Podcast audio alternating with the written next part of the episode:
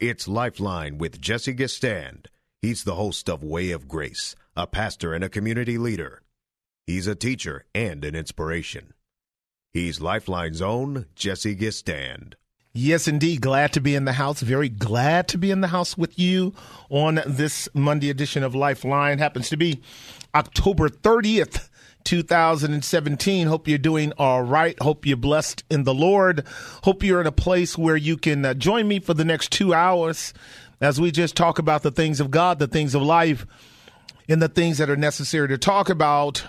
You know how we do it on this program. There is a number to call and reach yours truly. That number is 1 1888 367 5329 1 3675329. If you have a question, if you have a comment, theological, practical, social, uh, marital, etc., etc., give me a call and uh, I'd be glad to engage you for the next couple of hours. That's how we do it on the Potpourri Monday edition of Lifeline. Of course, we have Tuesday, Wednesday, Thursday, and Friday with yours, Mr. Craig Roberts, who is the actual host of the Lifeline program, the inimitable Craig Roberts, and his his broad capacity to engage you in many, many different subjects. I simply have the privilege of uh, ushering in the week, and I'm so glad to do so.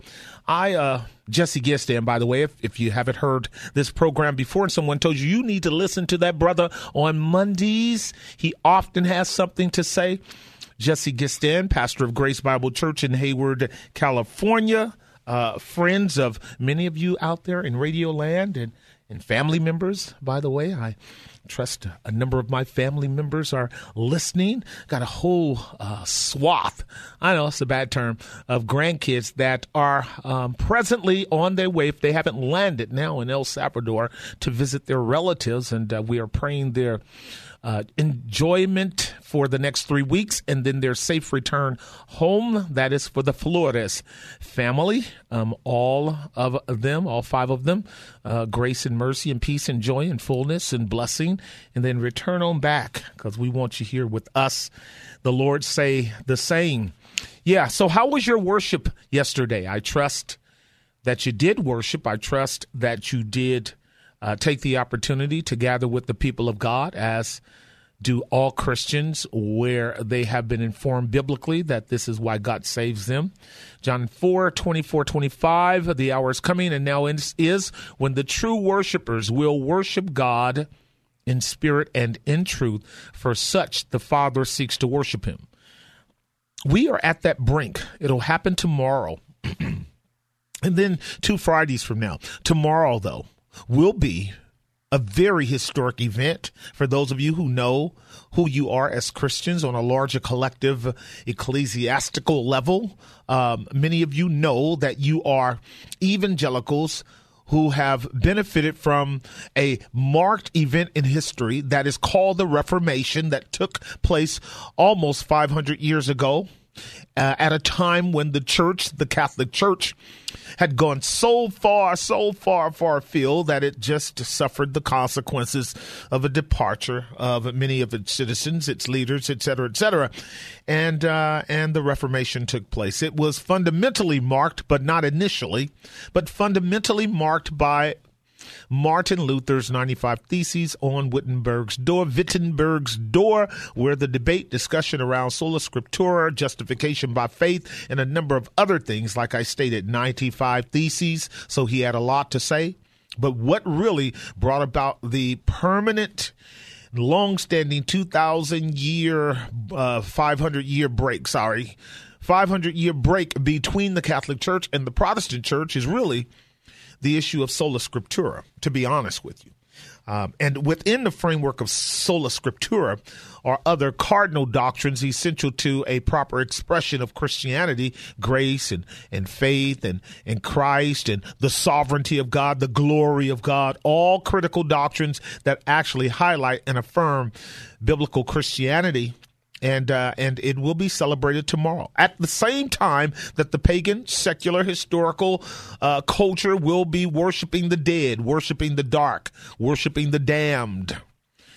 The people of god will be thinking about how gracious god was to allow us to recover a complete dependence upon and uh, recognition of the sufficiency of Scripture, which is really my assignment two weeks from this Friday. Not this Friday the 4th, but this next not this Friday the 3rd, but next Friday the 10th of November, as you guys have already probably been hearing.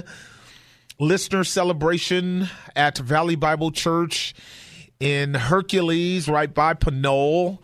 Um, you guys have probably been hearing it on Pastor Phil Howard's program uh, early mornings as well as on Sunday. I think they're already running clips on the Way of Grace uh, midday program. Um, I think they are. I haven't been listening. Don't listen much, too tied up. But I think they're already encouraging those of you who live in that area and want to just come out and be with us on that Friday, November 10th uh, to gather together and to enjoy a meal, uh, a time of worship and biblical proclamation. Of course, there's going to be a book signing by Pastor Phil, uh, and then then wonderful worship by New Generation Band. Uh, but here's what I've understood: that if you plan on going, and I pray that you do, I'd love to fill up that place. Uh, just with listeners, let alone their own members and ours at Grace, um, if you're going to join us on the 10th of November, and those of you who are pastors that are listening, you can you you're going to join me on uh, Friday morning uh, for our KFAX Pastors Appreciation Luncheon. Uh, luncheon. Then afterwards, um, you can actually drive on out to Valley Bible Church and uh, meet in the family center there. The uh, the address is 1477 Willow Avenue in Hercules, 1477 Willow Avenue in Hercules. And again, it's going to be a wonderful time. My assignment will be to once again revisit the sufficiency of scripture and the sufficiency of Christ, two sides of the same coin in all reality, since Christ is the word of the living God since he is the very expressed image of the invisible God, since he is the exact representation and divine copy of God the Father, uh, then we will be talking about God's word, that is his son, as the message that is sufficient to call, save, sanctify, and glorify. That's what we will be talking about. And I'm looking forward to you being there. But you're going to have to call to get your free tickets. Tickets in order that you have the meal. That's what I'm told. So you call this number 510 799 3171. Call uh, Valley Bible Church the number is 510 799 3171. I'll mention that a couple of times throughout our program today. If you're going to join us, and I really hope you do, looking forward to celebrating with you and being with you on that day.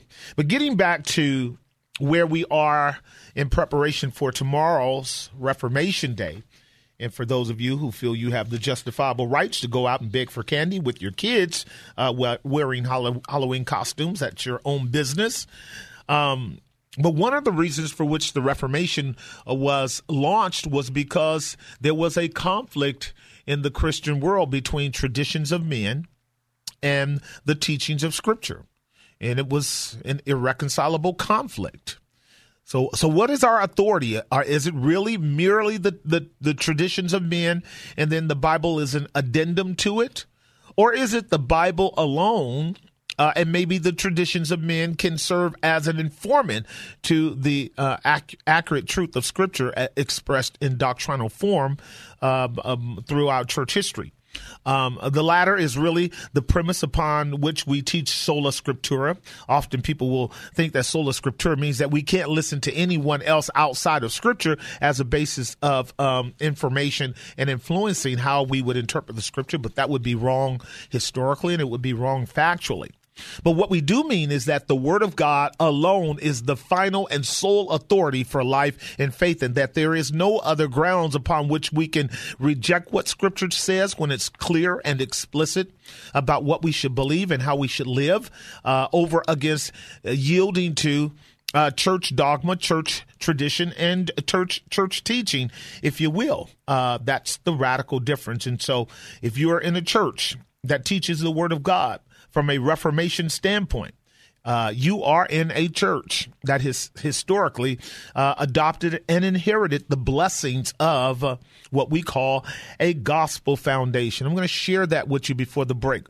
What does it look like to be part of a gospel church? Now, this is an article out of the 10 Marks uh, series. You can go to their website, 10 Marks and they really do have a lot of good articles, particularly for pastors and, and teachers and things like that.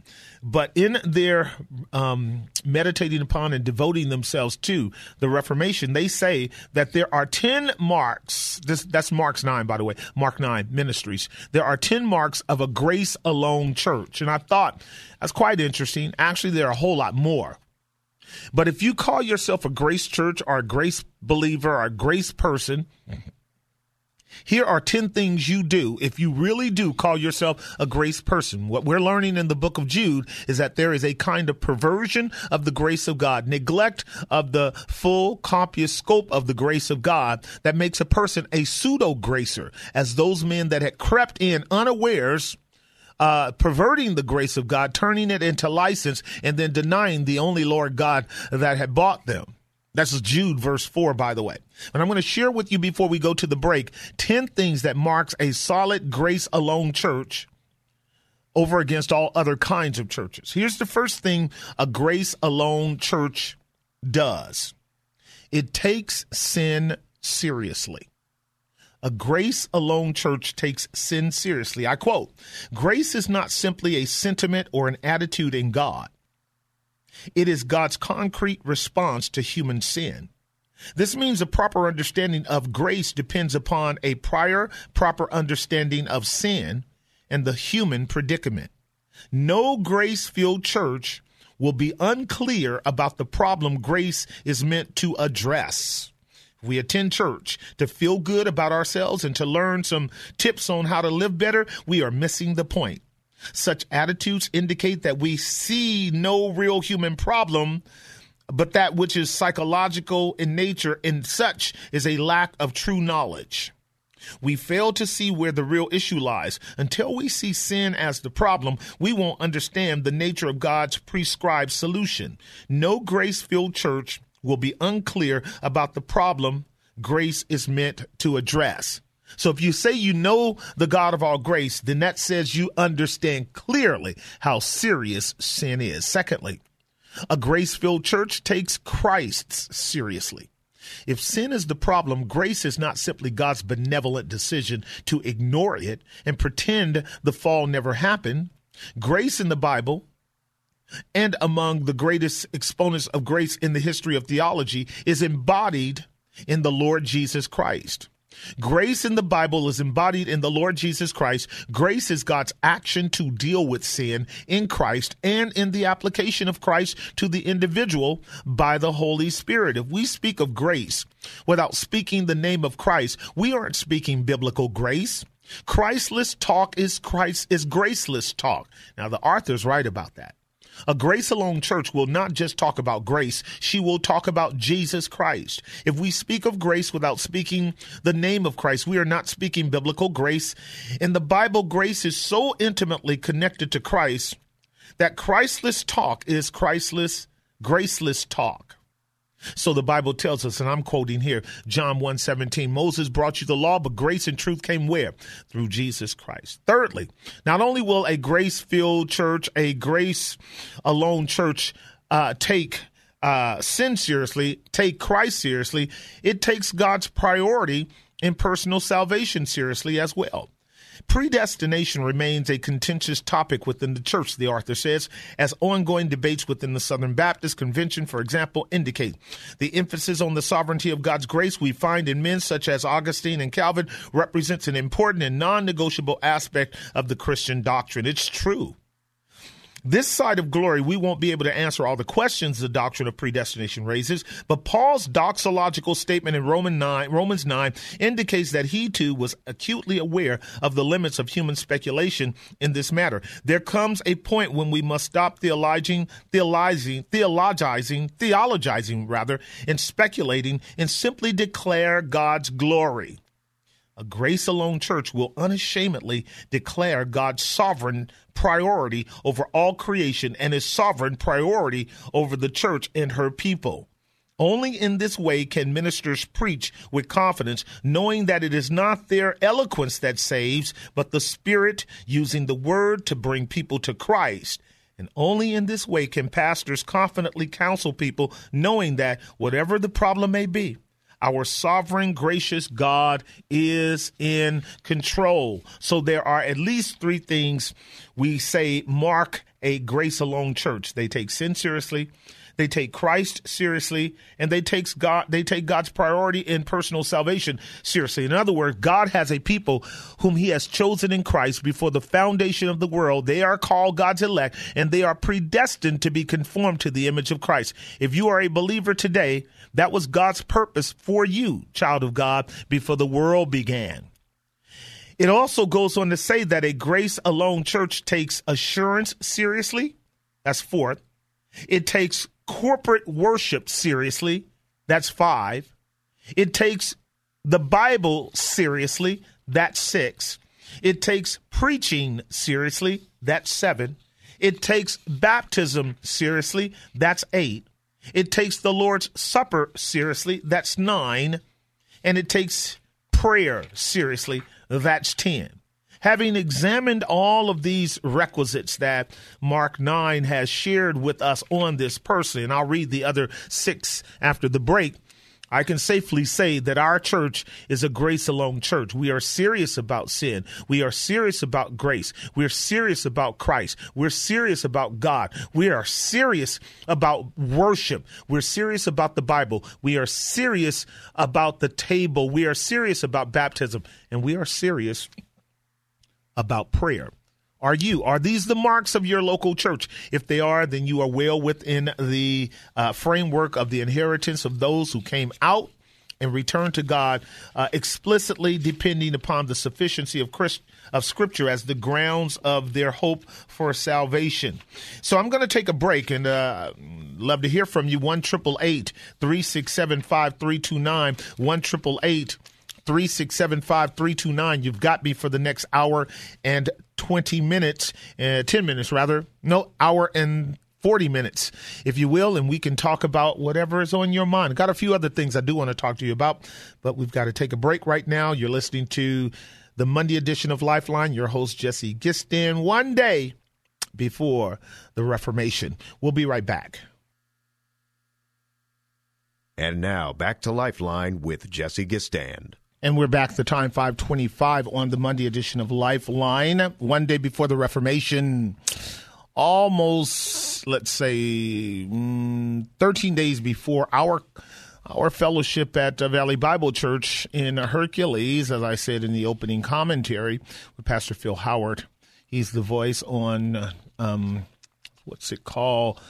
Truth for Today, early mornings on this KFAX station. If you want to catch up with them, um, I'll give you the number shortly on how you can join us. It appears that November 10th is going to be an extremely busy day. Early in the morning, we'll, we will be having a time of gathering uh, uh, with pastors at the Pastors Appreciation uh, Breakfast. Uh, bruncheon, luncheon, if you will, for KFAX somewhere in Fremont and uh, one of the boys will be speaking from New Life Live. Um, also, Grace Bible Church in, in uh, Redwood City, one of our fellow radio uh, ministers, will be holding a conference. It'll be called Equip Conference and uh, a couple of guest speakers there at that time on the 10th, 11th, and 12th will be Justin Peters and then Costi Hinn. Heard of Peters, haven't heard of Hinn. Peters does a good job. He has moved into an sort of apologetic mode, and so there there can be some real blessings there too. So if you want to, seems like you do need to be getting out on that date. Uh, November 11th is a special day for me. It's also um, Veterans Day, so it's a good time to actually um, huddle up with the saints and prepare uh, to deploy for the Lord as soldiers in the army of God by fighting the good fight of faith. I do want to encourage everyone listening to make sure you are in some house of worship on that Friday, maybe even Saturday, and certainly on Sunday, November 12th, as well um, for that activity again, as we had stated, October 31st every year, our evangelical churches that are very much aware of their history and lineage, lineage spiritually, uh, do recognize and observe uh, Reformation Day. And as I had stated earlier, a true grace alone church will have certain marks The first will be that they take sin seriously. In other words, they don't sweep it under the rug. They don't deny that the only way that it can be solved is, secondly, taking Christ seriously. For God the Father, God Almighty, the omnipotent, eternal one, the ever present one, the all wise one, he saw to it before the world began that the only real answer to sin is his son Jesus Christ. So if we assert that we can deal with our sins apart from Christ, and you never have understood sin properly, and you certainly do not take sin seriously. Thirdly, a Reformation church, a grace alone church, will take God's priority in personal salvation seriously. You must be born again, is the way the old saints used to say it. And that born again has a lot more to do with just a good fuzzy feeling. It's a knowledge of your having been actually renewed by the Spirit of God Christ in you, the hope of glory, the consequence of powerful proclamation of the person and work of Christ coming home to your soul and being clear in your mind that you are ruined by the fall and can only be redeemed by the blood and must necessarily be regenerated by the Spirit of the living God to really know that you are in the family of God. It's not just a simple blip of making a decision for Jesus. That's horrible. That's not what salvation is. One must know that salvation is far more radical than a simple word. Far more. And so we take uh, Christ seriously. We take personal salvation seriously. Fourth, we, fourthly, we take assurance seriously. We take assurance seriously. Why? Because we believe that when Christ hung on the cross in John chapter 19, verse 31, saying, Tetelestai, that it was finished, understanding the deep, rich implications of that term tetelestai, is that the debt was paid. The price was paid, the ransom was given. God's wrath was satisfied. Justice was propitiated, if you will. And as such, righteousness was procured for all who believe in him, and righteousness is imparted to all who actually have faith in Christ so that once saved in the sense of re- really truly being saved, you can never ever lose your salvation. That would be the same as God being an abject failure. If He gave you His darling Son, and His Son said, It is finished, then you and I are sure, secure for all eternity if, in fact, we really do have uh, the saving grace that Christ offers in the gospel. As he said in John chapter 10, 27, My sheep hear my voice, I give them eternal life, and they shall never, ever, ever, without a doubt, no, never perish. And if God said it is good, we take assurance seriously.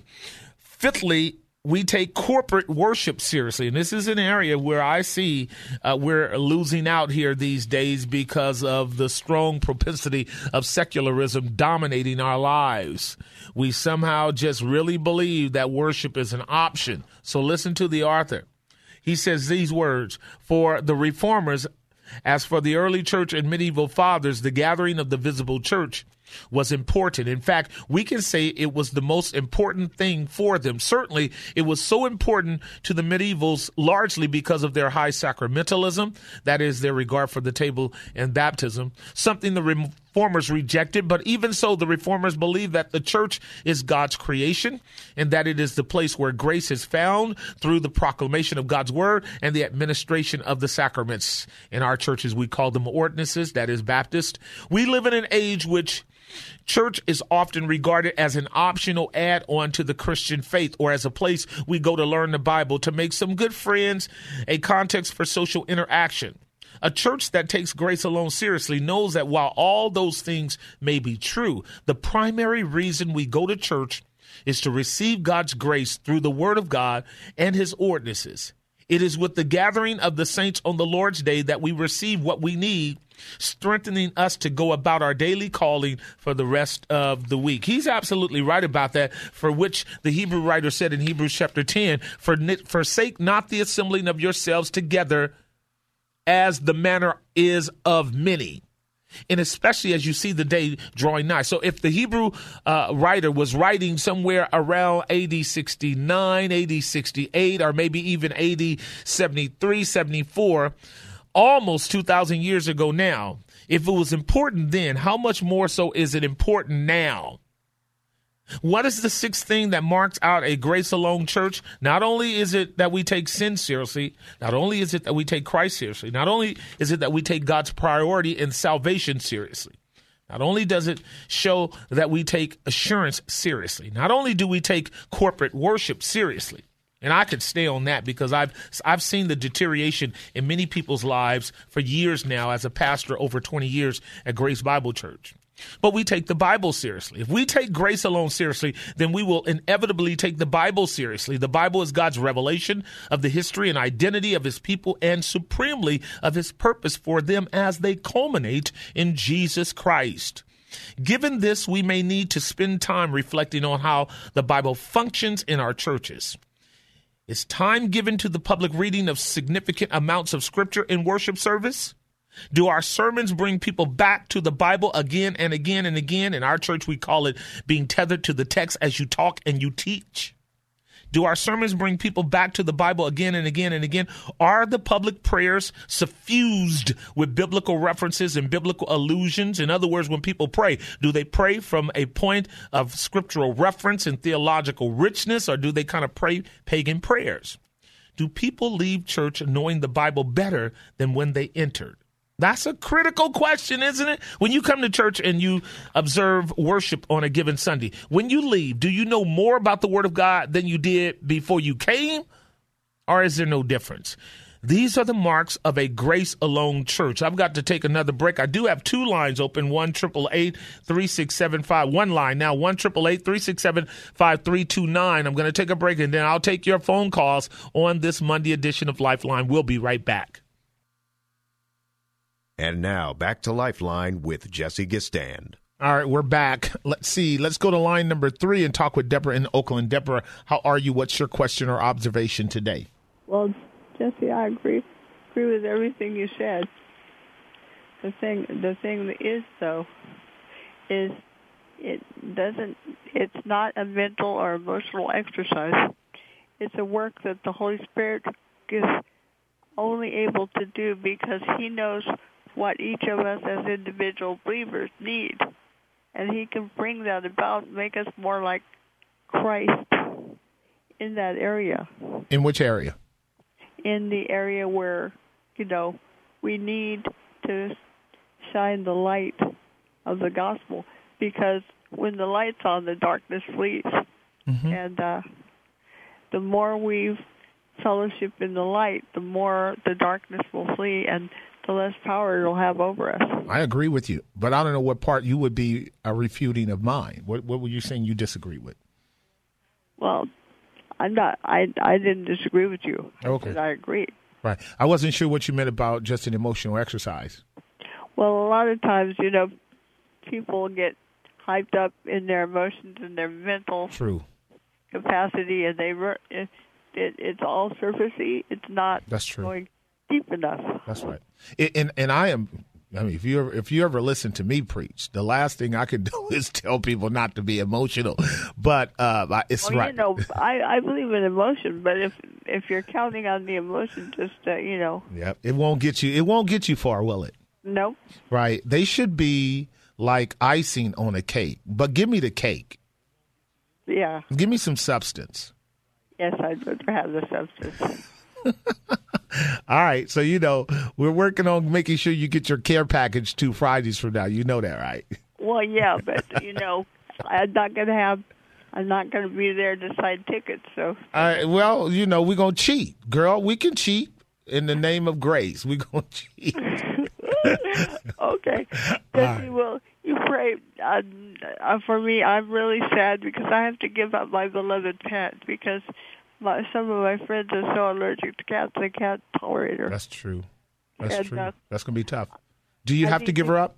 Yeah, I have to give her up for mm. the hmm. sake of the gospel. Yeah, yeah. Well, see, the Lord will re- He will reward you another way, but that's yeah, you know, you're gonna grieve. It's in, it's impossible. yeah, because I've grown up with cats all my life. Of course, of course. Yeah, it's amazing too because I'm I'm putting a lot of people away um, obviously, animals are not humans in the same sense in which they uh, possess the imago Dei, but they are wonderful companions for human beings. I know that for a fact, having had them as a youngster, uh, and and when when you have had them for a long time, and that changes in your life, that is a grieving moment. That is a time that is very very. Uh, it's a it's a serious transition. When is this going to happen? Well, it has happened. As Oh, did it? Possible. So I got to find a good home for her as soon as possible. Okay. What's her name? Her name is Pumpkin. She's Pumpkin. dark orange with a little bit of white. She better be called. She better be called Pumpkin. that's beautiful. like a pumpkin. She, that's beautiful. That's be- how old is she? She's uh, well. They found her when when they found her because they she was alone. They don't know, but according to the vet, she was about three years old, and I found her about three. So it, she's a, approximately about six years old, but she's healthy and she's got no problems as far as we know. Yeah, yeah. So yeah, we're going to pray that God would uh, provide a wonderful home for Pumpkin, and uh, a wonderful solution for you and the gospel choice you have to make. and pray that the Christians will talk to me and pray with, um, read the scripture to me because I can't read the Bible like I used to because Sure, sure. It's hard for me to hold up a book on my stomach, you know, because I'm flat on my back. All right. Well, I'm- we, we're going to sustain that thing, that thing that you've been asking several uh, prominent persons for, and that is, uh, and which is the right thing to do. Uh, God plainly told us um, that we are to ask, knock, and seek, and eventually He'll He'll render a solution. There will be a way that is made for you to be able to fellowship by way of technology, whether computers or telephones, etc., around the Well, Word I of God. 'Cause- I can't deal with computers because it hurts my eyes. Yeah, you don't have to look at it. I'm talking about cut it on so that people can communicate with you via it, or maybe a cell phone. You got a cell phone? No, I don't. Oh, well, girl, who how how do people get a hold of you? You got a regular telephone landline? Yeah, I got a landline. Mm-hmm. All right, so yeah, we got to kind of get you up to the 21st century here. We'll we'll we'll we'll think that one through. We got we will think that one through because it can be done. Okay, Yes, it can it can be done. And so you guys, y'all heard that. So let's get on our knees and pray that through for Sister Deb so that she can be part of the fellowship, just like a lot of our brothers and sisters all around the world are part of our fellowship because they have the technological capacity, which is not all that expensive today. So let's pivot.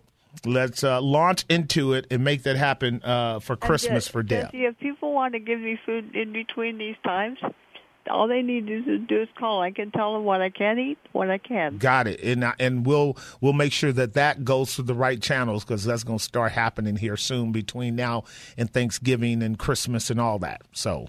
Yeah. Yes, we'll just you guys heard that. Go through the right channels, okay, and we can make it happen. Um, Deb, what's your number again? Five one zero eight nine one zero four eight nine. Oh, that's right. Okay, you guys got that. Call your sister. We'll talk to you later, okay? Okay. All right. Let me go to line two quickly and talk with Tanshea in Hayward. Tanshea, are you there? Yes, sir. What's your question, observation, or comment today? I just have a comment real quick for the last caller, um, Miss Deb. Um, she said that the computer hurts her eyes. Well, one of the things that she could do, you know, if she got a computer, and this would also help with her being able to, you know, meet with people she can't get out or what have you, because you could FaceTime and all that kind of stuff. Sure. um, is adjust the settings so that it's not as bright, or they also have screens that you can put They have Filters. film or thing that you could put over the screen so that it's not as bright too. If that would help her, so that it wouldn't hurt her eyes. Well, you know, we will um. we will be visiting that because I got a feeling that Deb is dealing with a dinosaur computer that would hurt anybody's eyes in the, in the Yes, twenties. so one of them CRTs and one of them fifty pound monitors. it, where, um, where where the screen goes ooh, ooh, where it heats up the room and you come out of the room with a tan. Yes. All right, what's your what my- what what did you call for? my my question is is um why first is why do they refer to Christ as the Son of Man, and then also um is Ezekiel a type of Christ? And the reason why I'm asking that is because every time the Lord addresses him, he addresses him as the son of he, he addresses him as son of man and so i was wondering is he a type of christ in terms of the office of being um a prophet and um and also is there any additional significance of um god referring to him in that manner or is it just because he's a you know the son of a man Right. couple things. Um, yes, of course, you know, with the Christocentric hermeneutic, somehow all scripture is pointing to who? Christ. Right. So you're already your your spiritual intuition is already going to be fired up and, and leaning in a direction of trying to understand the spirit of prophecy. That's Revelation 19.10, as John was told by the angel. Uh, worship God for the testimony of Jesus is the spirit of prophecy. So all through the scriptures, the testimony is about Jesus in some fashion or another. And Ezekiel is what we call a pre-revelation book. In other words, many of the symbolisms and and and uh, and, and revelations that Ezekiel had in Ezekiel's one through ten, and then the latter chapters concerning the larger Ezekiel temple are all corresponding revelations that have their fulfillment in the book of Revelation. So Ezekiel being a son of man is the same terminology that is used of Jesus. Jesus is called the son of man. He calls himself the son of man. Um, the term Son of Man has a unique messianic connotation, uh, of which the main three offices that we know that Christ occupies, even though he occupies many more prophet, priest, and king, king, priest, and prophet, um, are the primary offices with which he actually executes and function as the ruler of this present world. This is why we call him Kyrios. But the Son of Man is both the archetype and the ultimate prototype of the perfect man, and that can only be Jesus. So when God created Adam and Eve, God created Adam and Eve in the likeness of Jesus because Jesus is the icon or image of the invisible God. And so the only way that we can bear God's attributes is to bear the attributes of God in Christ. So when Christ was assuming a human nature and walking on the earth, he frequently called himself the Son of Man, the Son of Man, affirming that what Ezekiel was called was pointing to him because all the prophets point to Jesus and you okay. are and you are more inclined to be correct when you say does it mean anything more than that? Well first yes. If you are a man you are a son of a man. If you are a daughter you are a son of a daughter and the uh, the daughter of a daughter and the daughter of a man. So the son of man is definitely he who is of mankind right Right. That just makes all sorts of uh, fundamental sense. There's larger theological truth to it. But in this context, the Son of Man for Christ actually means that he is the creator of mankind. He is the Lord of mankind because he preceded mankind. That's Daniel chapter 7, verse 25. And I saw one like the Son of Man proceeding to the throne, and him who sat on the throne was called the Ancient of Days.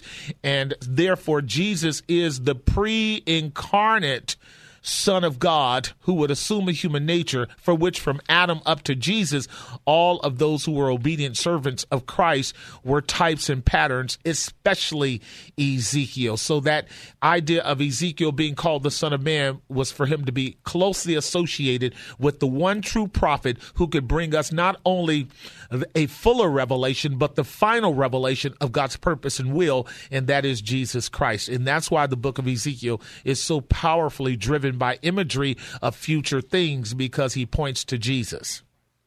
Okay, okay. Thank you so much. Does that help?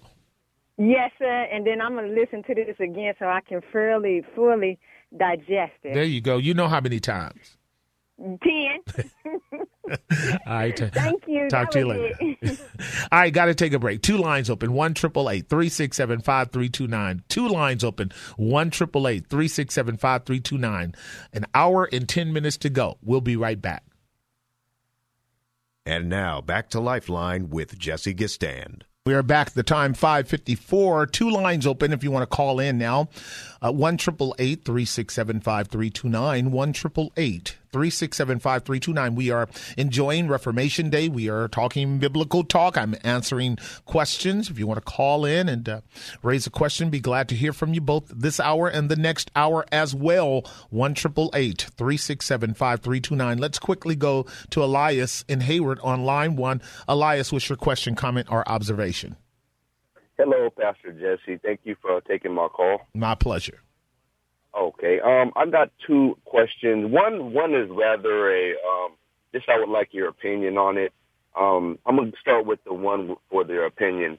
Um, it's about a movie. It's Hollywood and it's Catholic. I'm not Catholic. I actually attend Grace Bible Church. I spoke with you before. Okay. Um, it's it's a it's it's a hard question even for me to get it out. So bear with me. Okay. Um, it's ba- it's based on uh, Catholic monks. They're on a mission uh, missionary trip Mm-hmm. in uh, Japan, and they converted um, a lot of people there. And let, I'm gonna just get right to the point. They um, they was executing a lot of people, and they was trying to get the monks to um, to uh, how do you say it? Um, announce Jesus. Renounce, And- renounce, renounce Jesus. Renounce, sorry, sorry, Correct, renounce. Jesus. So, Uh-huh. so let's just go straight to the end of the movie. There was a lot of the Japanese that they converted that actually was going to be executed. The last, um, the last monk was there with the, the with another monk that actually was already had renounced Jesus. Mhm. So now he's thinking about doing it because he wants to save these Japanese lives. He ended up doing it, and then uh, down the line, him and the other monk is talking. And he's saying that um, only God can um, read our hearts or something in that matter. Um, only God, God knows our hearts. Um, so I just want your opinion on that. I actually take these questions off the air. Um, that one is just your opinion, what's your insight on it. The other one is rather more important. Um, the other one is about speaking in tongues. I've been to a few churches where they speak in tongues, and I heard even stories about people getting scared away about people speaking in tongues. And I, I'm I'm I'm under the impression that it should be interpreted if anybody's doing that in the church.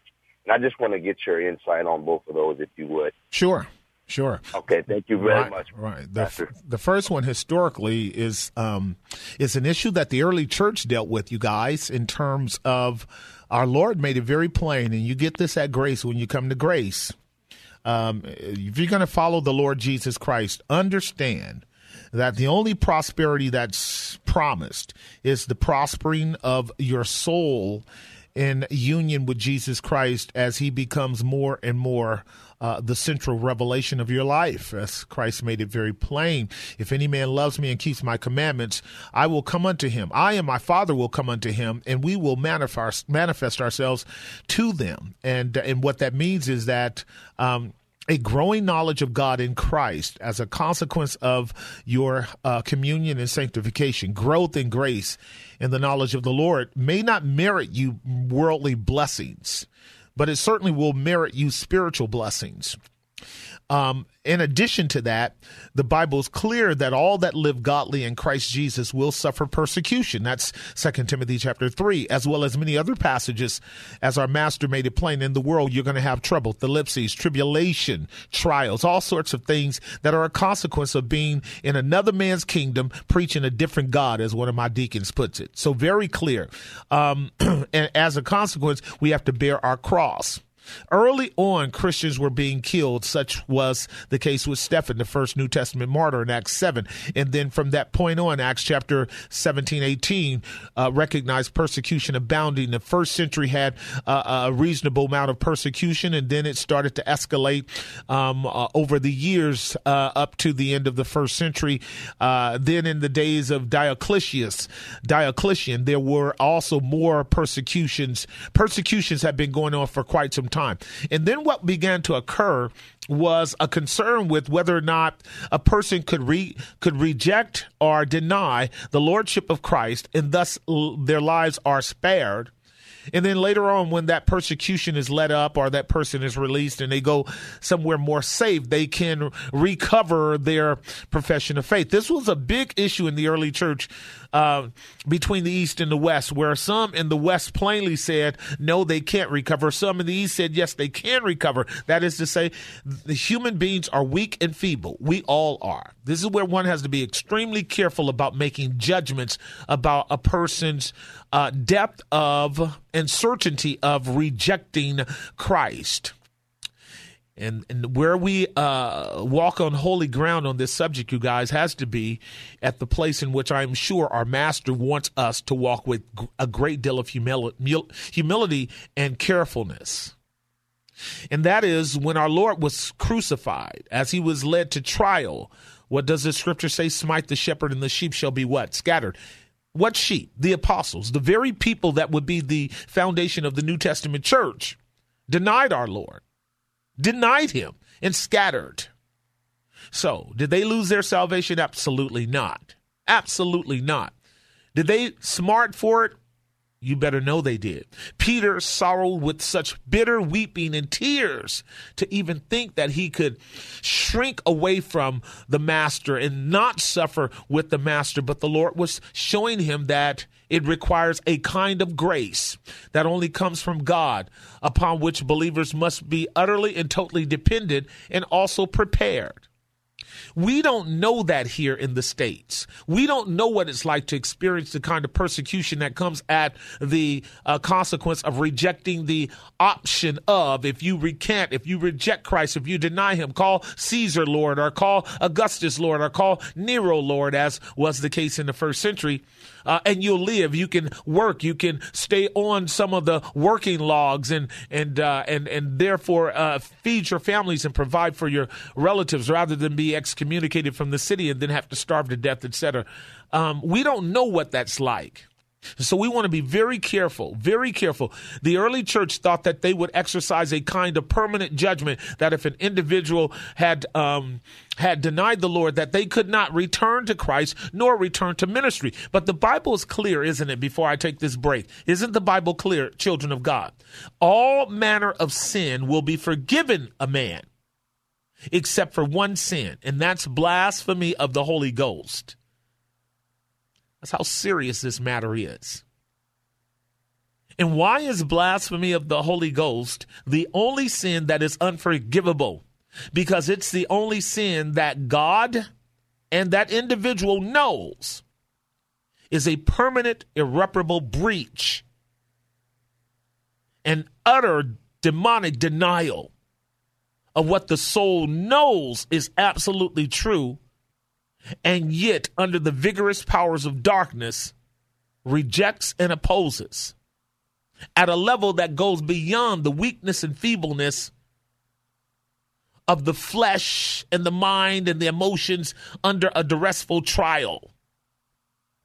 Total difference. Total difference. We have to be very careful with that. So, um, we don't want to try to draw conclusions where the Word of God does not allow us to draw conclusions on those matters. We want to be very humble and ask ourselves, what should I do if I found myself facing those same kind of circumstances?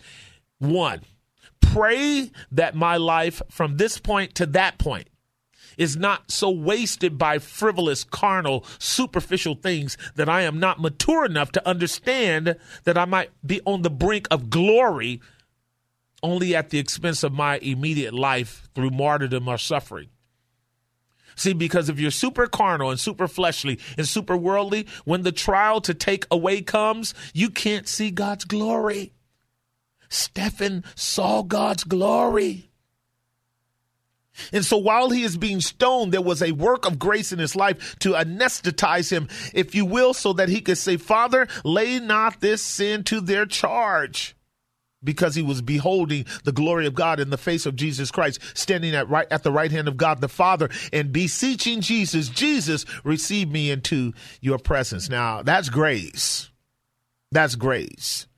And I think that that's a, an appropriate example, Acts chapter 7, a preparation for martyrdom that allows you to glorify God with the spirit of glory resting upon you while you suffer. Many other situations we cannot fully uh, account for, and we need to be extremely careful about it. Don't condemn anybody, don't justify anybody. Just bow your face in the dust and say, Lord, have mercy on me if I should ever be brought to that place. May you grant that I am prepared in my heart, soul, and mind to stand for Jesus who stood for me and died for me and suffered for me under your wrath, not just the wrath of men, but the wrath of God. He said yes to that wrath, swallowed up Jordan stood before the king of terrors, and rose again on the third day on your behalf. May he grant us grace to be able to do that. May he grant us grace. I'm going to take a break. When I come back, I'll answer my brother's second question, and then I'll take your phone calls. We've got two lines open: one triple eight three six seven five three two nine, one triple eight three six seven five three two nine. You and I, right now, are supposed to be in training to die. I'll be right back.